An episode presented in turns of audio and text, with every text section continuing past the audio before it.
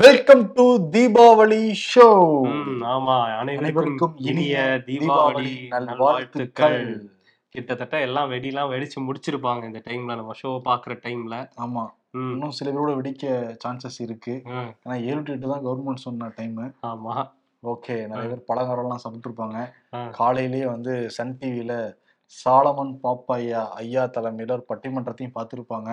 இருந்தா கூட போன வாரம் வந்து நம்ம ஷோல சொல்லியிருந்தோம், பட்டிமன்றம் நானும் வரணும் பேசுறோம், நீங்களும் ஒரு தலைப்பு கொடுங்க, பேச முயற்சி பண்றோம் நம்ம சொல்லியிருந்தோம். நிறைய தலைப்புகள் வந்து கொடுத்துருந்தாங்க. எல்லாருக்கும் ஒரு பெரிய ஹேட்ஸ் ஆஃப். எல்லாமே ரொம்ப இன்ட்ரெஸ்டிங்கா இருந்துச்சு. வார வாரம் ஒரு பட்டிமன்றம் நடத்தலாங்கிற அளவுக்கு வந்து ஒரு ஆவல் வந்து ஏற்பட்டிருக்கு. அதுல வந்து நம்ம நெகட்டிவ் விஷயங்கள்லாம் தவிர்த்துட்டு நல்ல நாளுங்கிறதுனால ஒரு நல்ல விஷயத்தை எடுத்து நம்ம வந்து பட்டிமன்றம் வந்து நடத்துவோம். பட்டிமன்றத்துக்குன்னு ஒரு மரபு இருக்கு. என்ன மரபுனா, இப்ப அது வந்து வேற விதமா சிதைச்சிட்டாங்க. அதை சாலமன் பாப்பை ஐயா தலைமை நடக்குதுல்ல, அதை பார்த்தீங்கன்னா நல்லா புரிஞ்சுக்க முடியும். முதல்ல ஒரு பேச்சாளர் பேசுவாரு, அதுக்கப்புறம் அடுத்த பேச்சாளர் வந்து பேசுவாரு. அந்த பேச்சாளர் தான் சில பாயிண்ட்ஸ் விட்டுருந்தா கூட திருப்பி என் பாயிண்ட் விட்டு போச்சு நடுவில் மைக் பிடிச்செல்லாம் பேச மாட்டாங்க. இந்த சைடு மூணு பேர் பேசுவாங்க, அந்த சைடு மூணு பேசுவாங்க, நடுவில் கடைசியில தீர்ப்பு கொடுப்பாங்க. அந்த மாதிரி நம்ம மரபோடு நடத்தலாமா? நான் பேசி முடிச்சிருவேன், அப்புறம் நீங்க வந்து பேசு. ஓகே, நீங்க எனக்கு ஏதாவது பாயிண்ட் அப்புறம் தோணுச்சுன்னா கூட சொல்லாம அப்படியே விட்டுருவீங்களா? நடுவரா வந்து நம்ம நேர்களே வந்து இருந்து நீங்களும் நல்ல தீர்ப்பா வந்து கொடுங்க. ஓகே, வந்து ஆரம்பிக்கலாமா பட்டிமன்றத்தை? ஆரம்பிக்கலாமே. ஆக்சுவலி ரெண்டு பட்டிமன்றத்தை செலக்ட் பண்ணிட்டு வந்துருக்கோம், ரெண்டு தலைப்பு. அதே ஒரு புதுசா இருக்கு பாரு, தினுசா இருக்கு. சரி, இம்பர்ஃபெக்ஷன் நடத்துற ஒரு பட்டிமன்றம் தானே. ஆமா, நடுவர்கள் வந்து இனிமே அதை நம்ம நம்ம இங்க பேசி முடிச்சிடும். அவங்களுக்கு கொஞ்ச நாள் கழிச்சுதான், கொஞ்ச நேரம் கழிச்சுதான் தெரியும். ஆமா, கொஞ்ச நாள் கழிச்சுதான் தெரியும். ஆமா, இங்க பக்கத்துல எப்பவுமே நடுவர் இருப்பாங்க. இது வித்தியாசமா இருக்கு, வித்தியாசமா தான் இருக்கு. நம்ம ஷோ வித்தியாசமான ஒரு ஷோ தானே, பர்ஃபெக்ட் ஷோ. முதல் பட்டிமன்றத்தோட தலைப்பு என்ன? தலைப்பு மாற்றம் எங்க இருந்து வர வேண்டும், வீட்டில இருந்தா அரசியல்வாதிகளிடம் இருந்தா அப்படிங்கிறது. ஓகே, நீங்க வீட்டுல இருந்துன்னு பேச போறீங்க. நான் வீட்டில் இருந்தேன்னு பேச போறேன். வருண் வந்து அரசியல்வாதிகளிடமிருந்தே அப்படிங்கறத வந்து பேச போறாரு. தீபாவளி வீட்டுக்கு வேற போயிருக்கா, வீட்டுல இருந்து பேசிடுவோன்னு பாக்குறீங்க. இதுல வந்து தலைவர் பிரிச்சு எடுத்துட்டு போய் தெரியும், வருண் அரசியல்வாதிகள்ட்ட இருந்து மாற்றம் நிகழ்த்த போறான்னு பேசுறப்பே தீர்ப்பு தெரிஞ்சிருச்சு.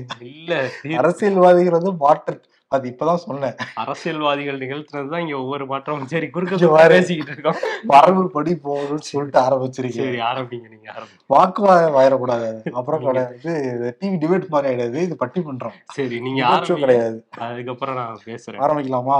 நடு அதுதான் நடுவர் வேணுங்கிறது.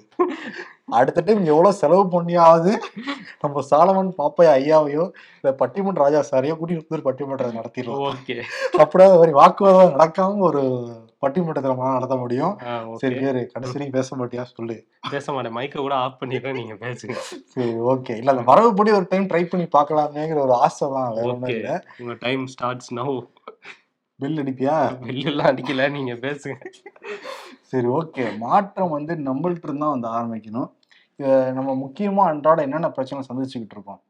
சுத்தமான ஒரு காத்து கிடையாது, சுத்தமான ஒரு தண்ணீர் வந்து கிடையாது, சுத்தமான ஒரு சுற்றுச்சூழல் கிடையாது. எல்லா ஊர்கள்லையுமே எல்லா தெருக்கள்லையுமே குப்பையா இருக்கு. இதான் நம்ம மேஜரா பார்க்கக்கூடிய ஒரு இஷ்யூவா இருக்கு. இதான் நம்ம தொடர்ந்து ஷோவிலேயே பேசிக்கிட்டு இருக்கோம்.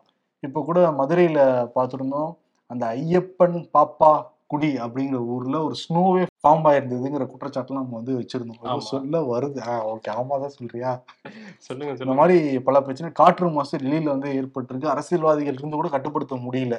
கடைசியில் உச்ச நீதிமன்றம் தான் என்ன பண்ணுவீங்களோ தெரியாது, அது வந்து பஞ்சாப்ல ஹரியானால அந்த எரிக்கிற அந்த விவசாயிகள் எல்லாம் உடனே தடுத்து நிப்பாட்டணும்னு உத்தரவெல்லாம் போட்டிருந்தாங்க. அரசியல்வாதிகள் இருந்து தொடங்கி இருந்ததுன்னா எப்பயும் அதெல்லாம் வந்து நின்றுருக்கும்.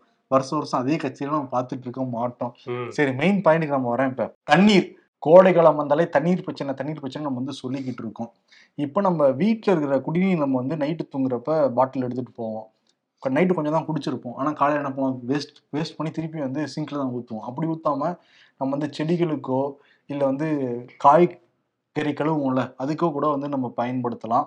செடிகளுக்கெல்லாம் தண்ணீர் ஊற்றுறப்போ அந்த ஹோஸை போட்டு இது பண்ணாமல் மழைநீர் தொட்டின்னு ஒரு அமைச்சு நம்மளே வந்து எந்த அரசியல்வாதிகளை எடுத்து எதிர்பார்க்காம அதை நம்ம கூட வந்து செடி கொடிகள்லாம் வந்து பயன்படுத்தலாம். இந்த மாதிரி தண்ணீர் சேமிப்புக்கு எவ்வளோ ஒரு விஷயம் நம்மள இருந்து தொடங்கலாம். சரி, அதே மாதிரி அடுத்து வந்து மின்சாரம், தடையில்லா மின்சாரம் நம்ம எல்லாருமே வந்து எதிர்பார்க்கிறோம். நோட் பண்ணிக்கோ பாருங்க, தடையில்லா மின்சாரம் நம்ம வந்து எதிர்பார்க்கிறோம். ஆனால் என்ன பண்ணுறோம், ஒரு ரூமில் வந்து ஃபேன் ஓடிக்கிட்டு இருக்கோம், ஆனால் இன்னொரு ரூமில் உட்காந்துட்டு இருப்போம், டிவி ஓடிக்கிட்டு இருக்கோம், நம்ம மொபைல நோண்டிக்கிட்டு இருப்போம் மாதிரி ரீல்ஸ் பார்த்துட்டு இருப்போம். ஓகே, அது எனக்கு புரியுது, சொல்கிறேன், பார்த்துக்கிட்டு இருப்போம். இப்போ எல்லாருமே நம்ம வந்து அதை ஃபாலோ பண்ண ஆரம்பிச்சிட்டோம்னா எவ்வளோ மின்சாரம் சேமிப்பு நம்மளால வந்து பண்ண முடியும், அதனால நம்ம நாட்டிலே எவ்வளோ பெரிய மாற்றத்தை வந்து நிகழ்த்த முடியும். இது இன்னொன்று. அதே மாதிரி சுத்தமான கழிப்பறை இல்லை. இப்போ வந்து நிறைய பேர் ஊருக்கெல்லாம் போயிருப்பாங்க, பொது கழிவறையை பயன்படுத்தவே முடியாத அளவுக்கு ஒரு அசௌகரியமான ஒரு சூழல் தான் இருக்குது. யார் பொது கழிவறையாக பயன்படுத்துறது? நம்ம தானே பயன்படுத்துகிறோம். இப்போ நம்ம எப்படி இந்த கழிவறை இருக்குன்னு எதிர்பார்க்குறோமோ அதே மாதிரி அடுத்தவங்களுக்கும் அதை விட்டுட்டு போகிறவங்க சுத்தமாக வச்சுருந்தா அது நல்லாயிருக்கும். எல்லாமே நம்மகிட்ட தான் இந்த மாற்றம் வந்து தொடங்கணுங்கிறத நினைக்கிறேன். அதே குப்பை குப்பை இந்த நம்ம ஊர் வந்து பாருன்ட்டு சென்னையில் எல்லாருமே அந்த பாட்டை வந்து கேட்டிருப்பாங்க. அவங்களே தனித்தனியாக கலர் பாக்ஸில் வச்சுருக்காங்க, க்ரீனு வேற வேறு கலரில் வச்சுருக்காங்க. யாராவது அந்த குப்பையை அப்படி நம்ம போடுறோமா? வெளிநாடுகளில் கனடா, அமெரிக்கா, இல்லை யூரோப்பியன் கண்ட்ரிஸ், இல்லை ஜப்பான், சைனா எல்லா இடங்களையும் எடுத்துக்குவேன். கரெக்டாக அதோடைய இதுக்கு அதுக்கு தான் போடணும். அப்படி போடலன்னா ஃபைனு. அது அரசாங்கம் சொன்னால் தான் பண்ணணுமா? நம்மகிட்டருந்து அந்த மாற்றம் தொடங்கினால. ஆனால் உறுதி இறுதியாக என்ன நான் சொல்கிறேன்னா, மாற்றம் நம்ம இருந்து நம்ம வீட்டிலேருந்து தொடங்குச்சுன்னா அது தெருவுக்கு வந்து அப்படியே ஸ்ப்ரெட் ஆகும். தெருவுக்கு வந்து ஸ்ப்ரெட் ஆச்சுன்னா அப்படியே மாவட்டத்துக்கு ஸ்ப்ரெட் ஆகும், அப்படியே மாநிலத்துக்கு போகும், அப்படியே நாட்டுக்கு வந்து போகும். ஒரு நாடே சுபிச்சமாயிடும். வீட்டிலிருந்து தொடங்குறது தான் உண்மையான ஒரு மாற்றமா இருக்கும், அதான் இருக்க முடியும். ஓஹோ, அப்படியா? இதுதான் என்னுடைய உரை ஐயா. சரி, இவ்வளவு பேசி கேமரா நடுரா ஃபார்மேட்டர் போல இருக்கு, தலையிலாட்டுறாரு. ஓகே, தலையிலாட்டுறாரு. குப்பை போடுறது பத்திலாம் சொன்னீங்க, இல்ல இந்த சாய கழிவறை பத்தி சொன்னீங்கல்ல, அந்த நுரையெல்லாம் ஃபார்ம் ஆச்சு அப்படின்ட்டு. அந்த மாற்றம் வீட்டுல இருந்து எப்படி வர முடியும்? அது ஒரு நிறுவனம் வந்து அங்க கழிவு வந்து விடுறாங்க. ஒரு அரசியல்வாதி நினைச்சாதான் அதை தட்டி கேட்க முடியும். கையில ஒரு பவர் இருந்தாதான் நீங்க ஏன் இங்க சாய கழிவறையை விடுறீங்கன்னு ஒரு வேற ஒரு இடம் ஏற்படுத்தி கொடுக்கறதுக்கு அரசியல் அதிகாரம்ங்கிறது இங்க வேணும். வருது சொல்ல மாட்டேன், வரவுபடி போறேன். சரி, அரசியல் அதிகாரம் வந்து வேணும். இதை தாண்டி நமக்கு நிறைய பிரச்சனைகள் இங்க இருக்கு நாட்டுல. எல்லாத்தையுமே ஒரு அதிகாரம் கையில இருந்துதான் இங்க மாத்திருக்க அப்படின்னு சொல்லணும். ஏன்னா அம்பேத்கர் என்ன சொல்றாருன்னா, பொலிட்டிக்கல், அதாவது ஒரு பொலிட்டிக்கல் பவர் கையில இருந்தாதான் அதுதான் வந்து சாவியா இருக்க முடியும் சமூக முன்னேற்றத்துக்கு அப்படின்னு சொல்றாரு. ஸோ இங்க சமூகமா முன்னேறணும் அப்படின்னா அதுக்கு அரசியல் அதிகாரம்ங்கிறது வேணும். அதை வச்சிருக்கவங்க அரசியல்வாதிகள், அவங்க எப்படி பண்றாங்கிறது அடுத்த பாயிண்ட். பட் அவங்கள்ட்ட இருந்து மாற்றம் வந்தாதான் நாடு முழுக்க பரவும் அப்படிங்கிறது என்னோட கருத்து. இன்னொன்னு வந்து என்னன்னா, இன்னொரு விஷயம் சொன்னீங்க, அந்த தண்ணீர் சொன்னேன், தண்ணீர் மின்சாரம், தண்ணீர் மழை நீர் சேமிப்பு தொட்டியை பத்தின விழிப்புணர்வு இப்ப நிறைய பேர் வீட்டுல இருக்குன்னா அரசாங்கம் எடுத்து விட கூடாது. அது வந்து அந்த மழை நீர் சேமிப்பு தொட்டிங்கிறது எல்லார் வீட்லயும் வந்தது, அரசாங்கம் முன்னெடுத்ததுக்கு அப்புறம் தான் அதை பண்ணாங்க. ஸோ அரசாங்கத்திட்ட இருந்து வந்ததுனாலதான் அந்த மாற்றமுமே இங்க வந்தது. பட் அது இப்ப நிறைய அடைச்சு போய் சரியா தண்ணி எல்லாம் போறது இல்லை, அது அரசாங்கங்கள் கண்டுக்காம விட்டுட்டாங்க அடுத்தடுத்து வந்தவங்க. இதுக்கப்புறம் இங்க நிறைய சாதிய பிரச்சனைகள்லாம் இருக்கு. அது வீட்டில இருந்து மாறணுங்கிறது ஒரு வகையில ஒத்துக்கலாம். என்னன்னா, நம்ம வீட்டுல வந்து அவங்க வீட்டுக்கு போகாதீங்க, அவங்க கிட்ட தண்ணி வாங்கி குடிக்காதீங்க, அந்த மாதிரி எல்லாம் சொல்ற வீடுகள் இன்னுமே இங்க தமிழ்நாட்டுல இருக்கு. சோ அங்க வீட்டுல இருந்து ஒரு மாற்றம் வரணும். பட் மாற்றம் வந்தா கூட எல்லாரும் வந்து அனைவரும் சமம் அப்படிங்கிறது வந்து ஒரு அரசியல்வாதி, ஒரு அரசியல் தலைவர், ஒரு அரசியல் கட்சி முன்னெடுத்து ஒரு விஷயம் செஞ்சாதான் அது இங்க நடக்கும். அது வந்து இங்க அனைத்து சாதியினரும் அர்ச்சகராகலாம்ங்கிறது ஒரு விஷயமா வந்ததுக்கு அப்புறம் தான் இங்க எல்லாருமே உள்ள போக முடியுது. இந்த மாதிரியான விஷயங்களும் இங்க நடந்திருக்குது. ஸோ இது மக்கள் வந்து மக்கள் ஓட்டு போட்டு ஆட்சி மாற்றத்தை ஏற்படுத்தலாம். பட் அந்த ஆட்சி அதிகாரம் கையில வச்சிருக்கவங்க தான் வந்து ஒரு மிகப்பெரிய மாற்றத்தை ஒட்டுமொத்தமா நாடு முழுக்க ஏற்படுத்த முடியும் அப்படிங்கிறது நான் சொல்ல வரேன். இன்னொரு விஷயம் வந்து, அண்ணாவுக்கும் பெரியாருக்கும் ஒரு சண்டை வந்தது. பெரியார் வந்து சமூக சீர்திருத்தத்தை பத்தி தொடர்ச்சியா பேசிட்டு இருந்தாரு. அண்ணா வந்து சில கருத்துக்கள்ல முரண்பட்டு அங்கிருந்து வெளியே வந்து ஒரு கட்சி, அரசியல் கட்சி, தேர்தல் அரசியல்ல நம்ம ஈடுபடணும் அப்படின்னு சொல்லிதான் கட்சியெல்லாம் ஆரம்பிச்சு தேர்தல் அரசியல்ல இங்க ஈடுபட்டு ஆயிரத்தி தொள்ளாயிரத்தி அறுபத்தி ஏழுல திமுக வந்து ஆட்சிக்கு வந்தாங்க. அப்போ அண்ணா சொன்ன விஷயம், அந்த திட்டங்கள்லாம் பண்ணிட்டு இங்கே வந்து அண்ணா வந்து ஒரு விஷயம் பண்ணி, அண்ணா பண்ண ஒரு விஷயத்த யாராவது மாற்றணும்னு நினச்சா மக்கள்லாம் இங்கே கிளர்ந்து எழுந்துருவாங்களே அப்படிங்கிற பயம் இருக்க வரையும் இங்கே அண்ணாதுரை தான் முதல்வராக இருப்பார் அப்படிங்கிற மாதிரி பேசியிருந்தார். ஸோ அரசியல் மாற்றம், ஒரு அதிகாரம் கையில் இருக்கும்போது ஒரு அரசியல்வாதி பண்ணுற விஷயங்கிறது, அது திட்டங்கிறது, அது நீண்ட தாக்கத்தை ஏற்படுத்தும். அப்படியான திட்டங்கள் நம்ம தமிழ்நாட்டிலையும் வந்திருக்கு, இந்தியா முழுக்க கூட நிறைய நல்ல திட்டங்கள் வந்திருக்கு. அதெல்லாம் அந்த மாற்றத்தெல்லாம் ஏற்படுத்தினது அரசியல்வாதிகள் தான். போன தலைமுறையில இருந்தவங்களோட இந்த தலைமுறையில நிறைய விஷயம் வந்து நமக்கு கிடைச்சிருக்கு. அதெல்லாம் வந்து அரசியல்வாதிகள் ஏற்படுத்தின மாற்றம். அதுக்கு வந்து மக்கள் வந்து உந்து சக்தியா இருந்தாங்கிறதும் உண்மைதான். ஓகே, உங்க ஒரே நிறைவு செஞ்சிருக்கீங்க. நீங்க சொன்ன நிறைய பாயிண்ட்ஸ் எனக்கு மாற்று கருத்து இருக்கு. ஓகே, நான் தான் சொன்னேன் நான் மரபை மீறக்கூடாது, ஒரு ஈல் பட்டிமன்றம் மாதிரி நடத்தலான்ட்டு, அதனால அப்படியே முடிப்பேன். அரசியல்வாதிகள் மாதிரி ஒன்னும் சொல்லிட்டு ஒண்ணு செய்யக்கூடாதுல்ல, அதனால தீர்ப்பாகிய மக்கள் பாத்துட்டு இருக்க நம்ம நேர்களே வந்து கொடுப்பாங்க.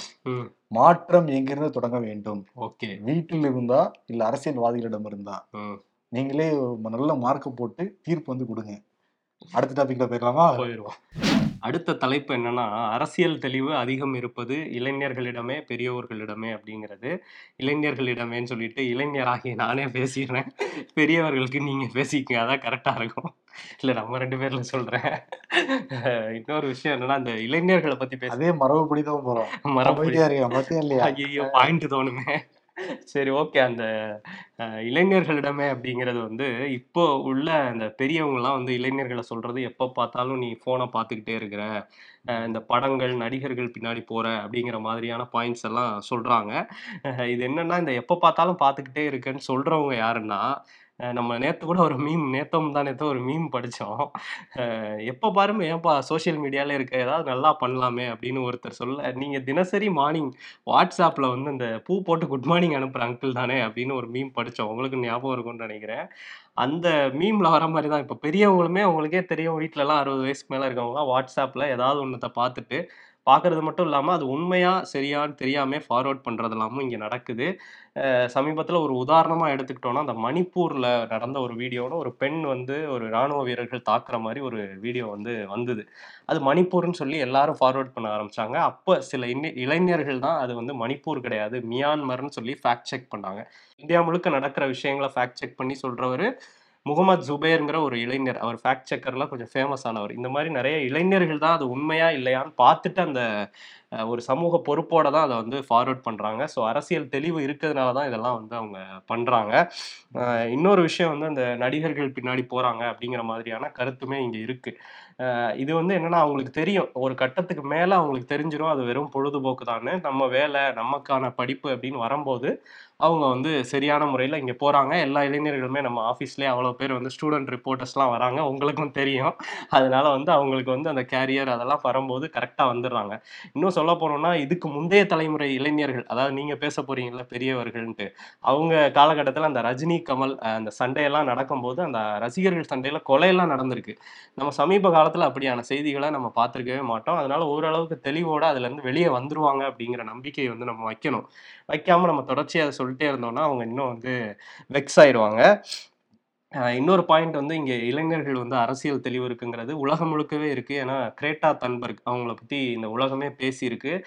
ஸ்வீடன் நாட்டில் அந்த ப நாடாளுமன்றத்துக்கு வெளியே உட்கார்ந்து அந்த அரசாங்கத்துக்கு எதிராக, அந்த நாட்டு அரசாங்கத்துக்கு மட்டும் எதிராக இல்லாமல் உலக நாடுகளில் உள்ள எல்லா அரசாங்கத்துக்கு எதிராகவும் ஒரு கேள்வி கேட்டாங்க. எங்கள் எங்கள் எதிர்காலத்தை பற்றி யோசிக்காமல் நீங்கள்லாம் இப்படி நாட்டை கெடுத்துட்டீங்களே, சுற்றுச்சூழலை பற்றி இந்த அரசியல்வாதிகளுக்கு கண்டுக்கவே இல்லையங்கிற கேள்வியெல்லாம் வச்சாங்க. ஐநால போயிட்டு, நீங்கள்லாம் வந்து எங்களுக்கு நிறையா பொய்யான வாக்குறுதிகளை கொடுத்து எங்களை ஏமாத்திட்டு இங்கே வந்து எப்படி உட்காந்துருக்கீங்க, உங்களுக்குலாம் என்ன தைரியங்கிறத ஐநாலே வந்து கிரேட்டா தன்பர்க் வந்து பேசினாங்க. அவங்க வந்து இங்கே வந்து டூ கே கிட்ஸ் அப்படின்னு சொல்லப்படுற ஒரு டூ கே கிட் தான், ரெண்டாயிரத்தி மூணுல பிறந்தவங்க. இது அவங்க பண்ணும்போது அவங்களுக்கு பதினைந்து பதினாறு வயசு, இப்போ இருபது வயசு ஆகுது அவங்களுக்கு. மலாலா நம்ம எல்லாருக்குமே தெரிஞ்சிருக்கோம், பாகிஸ்தானில் பெண்களுக்காக பெண் உரிமைக்காக குரல் கொடுத்த ஒரு இளைஞர். அவங்களுக்கு இப்போ வயசு இருபத்தி ஆறு தான். இன்னொரு விஷயம் வந்து, நம்ம இந்தியாவிலே நிறைய அரசியல் தலைவர்கள்லாம் வந்து மாற்றத்தை கொண்டு வந்திருக்காங்க இளைஞர்களாக. குஜராத்தில் நமக்கு தெரியும் பிஜேபியோட கோட்டையாக இருந்தது குஜராத். அங்கே வந்து வட்காம் அப்படிங்கிற தொகுதியில் தலித் அரசியல் பேசுகிற ஒரு இளைஞராக இருந்தவர் தான் ஜிக்னேஷ் மேவானி. அவர் வந்து நிறைய வந்து அரசியல் பேசி, அதாவது கடைசி நேரத்தில் தான், ரெண்டாயிரத்தி பதினாலு தேர்தலில் கடைசி நாளில் தான் நாமினேஷன் ஃபைல் பண்ணார். காசு இருந்தால் தான் ஜெயிக்க முடியுங்கிறது எலெக்ஷனில் ஒரு ஒரு எழுதப்படாத விதியாக இருந்தது. ஆனால் வந்து அந்த தேர்தலில் கடைசி நேரத்தில் போய் கிடைக்கிற இடங்களில் சின்ன சின்னமாக அவரோட பிரச்சாரத்து மூலமாகவே வாக்காளர்களை கவர்ந்தார். எல்லாரும் என்ன சொன்னாங்கன்னா, இவர் ஜெயிக்க மாட்டார், அப்படியே ஏதாவது ஒரு மிராக்கள் நடந்து ஜெயிச்சா கூட ஐந்தாயிரம் வாக்குகள் வித்தியாசத்தில் ஜெயிப்பார் அப்படின்னு சொன்னாங்க. பட் ஆனால் அந்த முதல் தேர்தலையே சுயேட்சையாக புதுசாக ஒரு சின்னத்தை வாங்கி பதினெட்டாயிரம் வாக்குகள் வித்தியாசத்தில் ஜெயிச்ச ஜிக்னேஷ் மேவானியும் ஒரு இளைஞர் தான். அதே மாதிரி வந்து அவருக்கு அந்த அரசியல் தெளிவு, அந்த அந்த இடத்துல என்ன பேசணுங்கிறது அவருக்கு தெரிஞ்சிருந்தது. இன்னொருத்தர் கண்ணையாகுமார். அவர் பீகாரில் மிகச்சிறிய கிராமத்தில் பிறந்து இன்னைக்கு இந்தியா உள்ள இளைஞர்களுக்கெல்லாம் தெரிகிற அளவில் ஒரு அரசியல்வாதியாக வந்து மாறி இருக்காரு. இந்த மாதிரி இந்தியாலையும் நிறைய அரசியல் தலைவர்கள் இருக்காங்க. இதுல இன்னொரு முக்கியமான விஷயம் என்னன்னா, நம்ம அரசியல் வந்து தெரிஞ்சுக்க கூடாது இளைஞர்கள்னு வந்து அரசியல்வாதிகள் நினைக்கிறாங்க. ஏன்னா வந்து தெரிஞ்சுக்கிட்டா நம்மளை கேள்வி கேட்பாங்க, இளைஞர் சக்திங்கிறது ரொம்ப பெரிய பவரா இருக்குது, அது தெரிஞ்சுக்கிட்டா கேள்வி கேட்பாங்க, கேள்வி கேட்கக்கூடாதுன்னு வந்து நிறைய பேர் வந்து நினைக்கிறாங்க. ஏன்னா இந்தியாவில தொண்ணூறு கோடி வாக்காளர்கள் இருக்காங்க, அதுல நாற்பது கோடி பேர் இளைஞர்கள் அப்படின்னு சொல்றாங்க. இதுல நாற்பது கோடியில பாதி பேர் கூட வாக்களிக்க விரும்புறது இல்லை. அப்படி ஒரு கட்டமைப்பை இங்க மாத்தி வச்சிருக்கதே அரசியல்வாதிகள் தான். ஏன்னா நம்ம ஜல்லிக்கட்டு போராட்டத்தப்ப பார்த்தோம், கடைசி நாள் எப்படி அதை கலைச்சாங்க தமிழ்நாடு காவல்துறையும் அரசும் சேர்ந்து அப்படிங்கிறது. இனிமே இந்த மாதிரி கூட்டம் கூடிடக்கூடாது அப்படிங்கிறதுல கூடுதல் கவனமாக தான் இருக்காங்க அரசாங்கம். திமுக அதிமுக ஆட்சி நடந்தால் கூட இப்போ வரையும் திமுகவும் அதெல்லாம் கவனிச்சுட்டு தான் இருக்காங்க. எங்கேயாவது கூடினாங்கன்னா நமக்கு பிரச்சனை வந்துடும், நமக்கு எதிராக இளைஞர்கள் கேள்வி கேட்டாங்கன்னா நம்ம அவ்வளோதான் காலிங்கிறது அவங்களுக்கு தெரிஞ்சிருக்கு. அதனாலே அரசியல் தெரிய விடாமல் வச்சுக்கணும்னு சொல்லி ஒரு விஷயத்த பண்ணிட்டு இருக்காங்க. இன்னொரு விஷயம், பெற்றோர்களுக்குமே ஒரு விஷயம் சொல்லணும்னா, இதுக்கு முன்னாடி வந்து ஈழ போறப்ப நடந்த போராட்டங்கள், இந்திய எதிர்ப்பு போராட்டத்தெல்லாம் இளைஞர்களாக இருந்தாங்க. அப்போ வந்து இதுக்கு முன்னாடி காலகட்டத்தில் வாழ்ந்தவங்களாம் கல்லூரியில் ஸ்கூல்லலாம் இருக்கும்போது ஒரு அமைப்பு இருக்கும், மாணவர் அமைப்பு இருக்கும். இப்போ அந்த அமைப்புங்கிற செட்டப்பே இல்லாத வகையில் பண்ணிட்டாங்க. பெற்றோர்களே பெருமையாக சில விஷயங்களை சொல்லிட்டு இருக்காங்க. என் பையன் வந்து இந்த மாதிரி போராட்டத்துக்குலாம் போகிறதில்ல, அவன் வந்து அவன் வேலை உண்டு அவன் படிப்பு உண்டுன்னு இருக்கான் அப்படின்னு சொல்லிட்டு, அதாவது சுயநலமாக இருக்காங்கிற மாதிரி ஒரு டோனில் வந்து அது வந்துடுது. சமூகத்துக்காக ஒரு போராடுறதுங்கிறது ஒரு நல்ல விஷயம், அதெல்லாம் இல்லாமையும் மாறிட்டே இருக்குது. ஸோ இதெல்லாம் இருக்கிறதுனால தான் அவங்களுக்கு அரசியல் தெளிவுங்கிறதே கிடைக்காத வகையில் இருக்குது. அதாவது இன்னொரு விஷயம், இந்த அரசியல் தெளிவு கிடைக்காம இருக்கு. ஆனால் வந்து இப்போ பெரியவர்களில் நூறுல எண்பது பேருக்கு ஒரு அடிப்படை அரசியல் தெரிஞ்சிருக்குன்னு வச்சுக்கலாம். இளைஞர்களில் நூறுல இருபது பேருக்கு தான் அரசியல் தெரிஞ்சிருக்கு அப்படின்னா, இந்த ரெண்டு பேர் எண்பது பேரையும் இந்த இருபது பேரையும் கொண்டு வந்து நிறுத்தணும்னா இளைஞர்கள் பேசுகிற அரசியலில் பாதி கூட பெரியவர்கள் பேச மாட்டாங்க. ஏன்னா நுண் அரசியலாக பேசுவாங்க இளைஞர்கள். அந்த அளவுக்கு வந்து அவங்க தெளிவாக இருக்காங்க. பட் அது நிறைய பேர்கிட்ட போய் சேரணும். இன்னும் எல்லா இளைஞர்களும் அரசியல் படணுங்கிறதா நம்மளும் பேசுறது, அதை படவிடாமல் பார்த்துட்டு இருக்கிறாங்க இந்த அரசியல்வாதிகள். அரசியல் தெளிவு அதிகம் இருப்பது இளைஞர்கள்கிட்ட வருண் வந்து பேசி முடிச்சிருக்காரு. ஆனால் முழுக்க முழுக்க பெரியவர்களுக்கே அப்படிங்கிற மாதிரி தான் வருண் வந்து பேசியிருக்காரு. அவர் முடிக்கிறப்ப என்ன சொன்னார்னா, நூறு பேர் இருந்தாங்கன்னா எண்பது பேர் வந்து பெரியவங்களா தான் இருக்காங்க அரசியல் தெளிவோட, இருபது பேர் தான் இளைஞர்கள் இருக்காங்க, பெரியவங்க தான் இளைஞர்களுக்கு டீச் பண்ணணும் அப்படின்னு குறிப்பிட்டிருந்தாரு. அதே தான் நானும் இங்கே சொல்கிறேன். அதுதான் தலைப்பே, அதுதான் இளைஞர்களுக்கு தெளிவு இருக்கான்ட்டு. அதே தான் இப்போ பட்டிமன்றத்துடைய தலைப்பு தீர்ப்பே கிட்டத்தட்ட நீ வந்து சொல்லி முடிச்சிருக்கு. இன்னொன்று வந்து, அதிகமாக வாக்குச்சாவடிக்கு போகிறது யாரு? பெரியவங்க தானே போகிறாங்க. இளைஞர்கள் பெருவாரியாக வாக்குச்சாவடிக்கு போய் எங்கே நம்ம வந்து பார்த்தோம்? அங்கங்கே சில ஃபோட்டோஸ் உரிமையை தவிர வாக்குச்சாவடி நீங்கள் போங்கன்னு சொன்னால் கூட மொபைலும் கையுமா தான் இளைஞர்கள் இந்த காலத்தில் இருக்காங்க. அதிகமாக இளைஞர்கள் சென்னையில் தான் இருக்காங்கன்னு நமக்கு தெரியும். இதுக்கிற கம்மியான வாக்குப்பதிவு எங்கே ஏற்படுது? சென்னையில் தான் வந்து ஏற்படுது. சென்னையில் சோழிங்கநல்லூரில் தான் மிகப்பெரிய தொகுதிங்கிறாங்க. அதான் மிகப்பெரிய கம்மியான ஒரு ஓட்டிங் பர்சன்ட் வந்து இருக்கும். அதை நம்ம காலகாலமாக பார்த்துட்டு தான் வந்து இருக்கும். அரசியல் கீழோட இளைஞர்கள் இருந்தாங்கன்னா நம்ம எதிர்காலத்தை தீர்மானிக்க போகிற இந்த அரசியல்வாதிகள் தான். அதனால அவங்களுக்கு போய் வாக்களிக்கணும்னு சொல்லிட்டு முன்னாடியில் வந்து நின்றுருப்பாங்க. வெறும் வந்து சோ சமூக வலைதளத்தில் ஸ்டேட்டஸ் போகிற இளைஞர்களாக மட்டும் இருந்திருக்க மாட்டாங்கல்ல. இன்னொன்று நடிகர்களை பற்றி நீங்கள் வந்து குறிப்பிட்டிருந்தீங்க. நடிகர்கள் வந்து அந்த காலத்தில் வெட்டுக்குத்தலாம் நடந்துச்சு, கொலையெல்லாம் நடந்துச்சு அப்படின்லாம் சொன்னாங்க. இந்த காலத்தில் மட்டும் என்ன நடந்துக்கிட்டு இருக்கு? ஒரு ட்ரெய்லர்னு போடுறாங்க, இளைஞர்கள் வந்து கும் குழுமி அடிச்சுட்டு உள்ளே வந்து போகிறாங்க. கடைசியில் வெளியே வர்றப்ப ஒரு சீட்டு ஒரு சீட்டு கூட ஒரு நாற்காலி கூட வந்து இல்லை. எல்லா நாற்காலியும் வந்து அடிச்சு தம்சம் விட்டு வராங்க. அரசியல் புரிதலோடு இருந்திருந்தாங்கன்னா அந்த மாதிரி வந்து நடந்திருக்குமா? இன்னொரு போ பாயிண்ட் வந்து, பூ போட்ட மீம்ஸ் எல்லாம் வந்து அனுப்பிட்டு இருக்காங்க. அன்னைக்கு கிட்டத்தட்ட பூமர் அங்கிள்னு அவங்களை வந்து நீ வந்து குறிப்பிடுற ஒரு குறிப்பிட்ட சதவீதம் அப்படி இருக்கலாம். அவங்கெல்லாம் வந்து ஓய்ந்து கலைத்தவர்கள், வேர்வை சிந்தி காலங்காலமாக அடுத்த தலைமுறை முன்னேறணும், அவங்களுக்காக வாழ்வை அர்ப்பணித்து ஓய்ந்து உழைத்து ஒரு மோட்டிவேஷனுக்காக காலையில் ஒரு பூ போட்டு குட் மார்னிங் அனுப்புறது, ஒரு சின்ன ஒரு பார்த்தா ஒரு ரெஃப்ரெஷிங் ஆக ரெஃப்ரெஷிங் ஆகுமேங்கிறதுக்காக அனுப்புறது. அதனால் அதெல்லாம் நீங்கள் வந்து இங்கே குறையாக சொல்லிகிட்டு இருக்க முடியாது. இன்னொன்று வந்து, அவங்க பூ போட்ட மெசேஜோடு நிப்பாட்டிக்கிறாங்க. நீங்கள் என்ன பண்ணுறீங்க? ஸ்டேட்டஸ் போடுறது வாட்ஸ்அப்பில், அதை தாண்டி இன்ஸ்டாகிராமில் ரீல்ஸ் வந்து போடுறது, பார்த்துக்கிட்டே இருக்குது. வெத்தலைக்கு வந்து சுண்ணாம்பு தடவை மாதிரி. இன்னொன்று ஸ்னாப் சாட் வந்து பயன்படுத்துறது. நீங்கள் அனுப்புறது கிடையாதா பூ போட்ட மெசேஜ்? யாருக்குமே பெரியவங்க மட்டும் தான் அனுப்பிட்டு இருக்காங்களா? நீங்கள் வந்து உங்களுக்குள்ள அனுப்பிக்கிட்டு இருக்கீங்க. பெரியவங்க அனுப்புறது மட்டும் தான் உங்களுக்கு வந்து சிரமமாக தெரியுது. இன்னொரு பக்கம் இந்த சுற்றுச்சூழல் ஆர்வலர் கிரேட்டா தன்பர்க் பற்றி பேசுறீங்க. ரொம்ப ஒரு நல்ல பாயிண்ட் தான் அது. இளைஞர் நிறைய பேருக்கு வந்து ஒரு இன்ஸ்பிரேஷனாக வந்து இருக்காங்க. ஐநா சபையில் பேசினாங்கன்னா அவங்களே விளையாட்டாங்க, ஐநா சபையில் பேசிட முடியுமா? அங்கே இருக்க பெரியவர்களுக்கு அரசியல் புரிதல் இருந்ததுனால, வாங்க நீங்கள் வந்து இந்த சபையில் வந்து பேசுங்க, நீங்கள் வந்து பேசினா இன்னும் நிறைய இளைஞர்கள் உங்கள் பின்னாடி ஒரு வாய்ப்பு இருக்குது, இன்னும் நிறைய பேர் மோட்டிவேட் ஆவாங்க, வாங்கன்னு வந்து பேசினாங்க. அந்த அரசியல் தெளிவு பெரியவங்களுக்கு இருந்ததுனால தான் இளைஞர்கள் வந்து அந்த சபையில் வந்து பேச முடியுது. தெ தெளிவு இல்லைன்னா ஐநா சபையிலேருந்து கூப்பிட்டு பேசி விட்டுருப்பாங்களா? அவங்க இல்லை கிரேட்டா தன்பர்க் தானா போய் வந்து பேசியிருக்க முடியுமா? இன்னொன்று, சுபேர் சொன்னீங்க ஃபேக்ட் செக் வந்து ப்ராப்ளம் அப்படின்னு சொல்லிட்டு. சுபீரனை எடுத்துடுப்புல வந்து ஃபேக்ட் செக் வந்து பண்ண ஆரம்பிச்சிருந்தாரா? அதுக்கு முன்னாடி இருந்த பல ஜேர்னலிஸ்ட்டை பார்த்துருப்பாங்க, பெரியவங்களை பார்த்துருப்பாங்க, எவ்வளோ தூரம் வந்து துல்லியமாக வந்து எழுதுறாங்க, ஒரு சின்ன எரர் கூட நடந்துடக்கூடாது அப்படிங்கிறத பார்த்துட்டு தான் வந்து பண்ணுறா. அதில் அவங்ககிட்ட பாடம் படித்ததுனால தான் அவர் சமூக வலைதளத்தில் கொஞ்சம் டெக்னாலஜி பயன்படுத்த தெரிஞ்சவராக இருந்ததுனால ரொம்ப வேகமாக வந்து பயன்படுத்தி இதெல்லாம் சரி இதெல்லாம் தவறுங்கிறத வந்து குறிப்பிடுறாரு. இப்போ நீங்கள் எடுத்துக்கோங்க, நீங்கள் இளைஞர் தான், உங்கள் கட்டுரையில் தவறுகளே வராது, நீங்கள் பேசுகிறதும் பெரும்பாலும் தவறு வராது. எங்கேருந்து கற்றுக்கிட்டீங்க? அதை ஜூனியர் விடன் ஆனந்த விடன் இருக்கிறது சீனியர்ஸ்னு கற்றுக்கிட்டீங்க. ஒரு சின்ன இப்போ யாரும் உங்களோட செக் பண்ணுறதுலாம் யாரும் எல்லாம் சீனியர்ஸ் தானே உட்காந்துருக்காங்க. அங்கே செக் பண்ணி ஏன்ப்பா இந்த எரர் விட்டுறோமோ நீங்கள் செக் பண்ணி சொல்லுவீங்க அது உண்மையாக போயா அப்படிங்கிறது. பெரியவங்க தான் வழி நடத்திட்டு போறாங்க. அப்போ கூட நீங்க எடுத்துட்டு கட்டுரை பப்ளிஷ் ஆனா எழுதுனீங்கன்னா ஜூனியர் பப்ளிஷ் ஆயிடுமா? பெரியவங்க தானே பார்த்துட்டு பப்ளிஷ் பண்றாங்க. இன்னொரு பக்கம் அந்த ஜல்லிக்கட்டு போராட்டத்தை பத்தி நீங்க குறிப்பிட்டு இருந்தீங்க. ஜல்லிக்கட்டு போராட்டம் கடைசி இளைஞர்கள் தான் போராடினாங்க, அதுல மாற்று கருத்து இருக்க முடியாது. இளைஞர்கள் தான் பெருவாரியா வந்து போராடினாங்க. அந்த ஜல்லிக்கட்டு சட்டம் வந்து ஏற்றுறது காரணமே இளைஞர்கள் தான். ஜல்லிக்கட்டு போராட்டத்தப்ப இளைஞர்கள் போறாங்கன்னா அவங்க பேரண்ட்ஸ் சம்மதம் எல்லாம் வந்து போயிருப்பாங்களா? ஒரு சில பேர் வேணா சம்மதம் எல்லாம் போயிருப்பாங்க. பெரும்பாரியா என்ன பண்ணாங்க, நம்ம தமிழ்நாட்டுடைய ஒரு வீர விளையாட்டு இது, நிச்சயம் நமக்கு வீரம்னு சொல்லிட்டு பெரியவர்களே தான் அனுப்புனாங்க. பெற்றோரும் நாங்கள் நிறைய பேர் வந்துருந்தாங்களே, இளைஞர்கள் மட்டுமா இருந்தாங்க? நிறைய பேர் வந்து சாப்பாடு கொடுத்ததை நம்ம வந்து பார்த்தோம், தண்ணி கொடுத்தது வந்து நம்ம பார்த்தோம், நிறையா சினிமா அடிகள் வந்துருந்தாங்க, நிறைய பெரிய பெரிய ஆட்களும் வந்து ஆதரவுலாம் கொடுத்துருந்தாங்க. அங்கே மேடைகள் போட்டு பெரியவங்க தான் வந்து இது எவ்வளோ இந்த சட்டம் முக்கியம், ஜல்லிக்கட்டு தமிழ்நாட்டுக்கு எவ்வளோ முக்கியங்கிறது அந்த பெரியவங்க தான் இளைஞர்கள்ட்ட வந்து சொன்னாங்க. அதை தெரிஞ்சுக்கிட்ட இளைஞர்கள் தான் ஜல்லிக்கட்டுன்னு சொல்லிட்டு மெரினால அவ்வளோ பெரிய ஒரு புரட்சி போராட்டம் வந்து நடந்தது. கடைசி நாள் போராட்டத்தப்ப மீனவர்கள் வந்தாங்கல்ல, அந்த காட்சிகள் யாராலும் மறந்துக்க முடியாது. அவங்களாம் பெரியவங்க தானே. இளைஞர்களுக்கு ஒரு ஆபத்துங்கிறப்ப யார் வந்தது? அந்த இடத்துல பெரியவங்க தானே வந்தாங்க. அப்போ கூட அந்த சமயத்துல பெரியவங்க வந்து வழி நடத்துறாங்க இளைஞர்கள், அடுத்த தலைமுறையை நல்லா வாங்க அப்படின்னு சொல்லிட்டு. அதனால பெரியவங்களுக்கு தான் அரசியல் தெளிவு தெல்ல தெளிவாக இருக்குன்னு அரசியல்வாதிகள் குறிப்பிடல, பெரியவங்களுக்கு அரசியல் தெளிவு நிறையாவே இருக்குன்னா அவங்க அனுபவங்கள் வந்து வேற, அவங்க படித்த பாடங்கள் வந்து வேற, அவங்க பட்ட அடிகள் வந்து வேற. அதுதான் அடுத்த தலைமுறைக்கு நாங்கள் பட்ட கஷ்டத்தெல்லாம் பற்றாதப்பா அப்படிங்கிறத சொல்கிறாங்க. அதை சொல்கிறது வந்து உங்களுக்கு எப்படி தெரியும்னா பூமரங்கிள்ஸ் மாதிரி வந்து தெரியுது. அவங்களே எதுவுமே தெரியல, நீங்கள் எடுத்தெடுப்பில் அப்படியே வந்துட்டு பிஹெச்டி முடிச்சுட்டு எங்களுக்கெல்லாம் தெரியும்னு பேசுகிறீங்க. இப்போ ஏபிசிடி தெரியுது, உங்களுக்கு வந்து தமிழ் படிக்க தெரியுதுன்னா அது காரணம் யார்? பெரியவங்க சொல்லி கொடுத்ததுனால நமக்கு வந்து தெரியுது, இவ்வளோ தூரம் நமக்கு வந்து பேசுகிறோம். கூட பட்டிமன்றம் வந்து பேசிக்கிட்டு இருக்கோம்.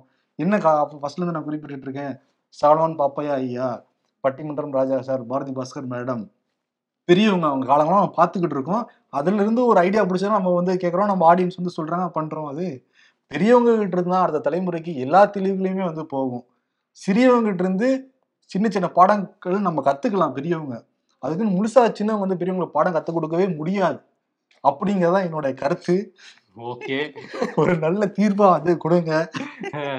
சரி, அடுத்து வேற பேசக்கூடாதுன்ட்டீங்க, அதனால அவ்வளவுதான். இல்லாட்டி அது டிபேட் ஷோ மாதிரி இருக்கும், மக்கள் வந்து அதை பார்த்துட்டு அவங்க தீர்ப்புகளை வந்து எழுதுவாங்க. ஆமா, இந்த கருத்துரை பகுதி தீபாவளி ஒரு சிறப்பு நிகழ்ச்சி. நிச்சயம் உங்களுக்கு பிடிச்சிருக்குன்னு வந்து நம்புறோம். நிறைய கேள்வி எடுத்துதான் வந்திருந்தோம். அதை தாண்டி திருப்பி இந்த கேள்வி பதில் சொன்னோம்னா இன்னொரு வழக்கமான கமெண்ட் ஷோவா வந்து மாறிடும்.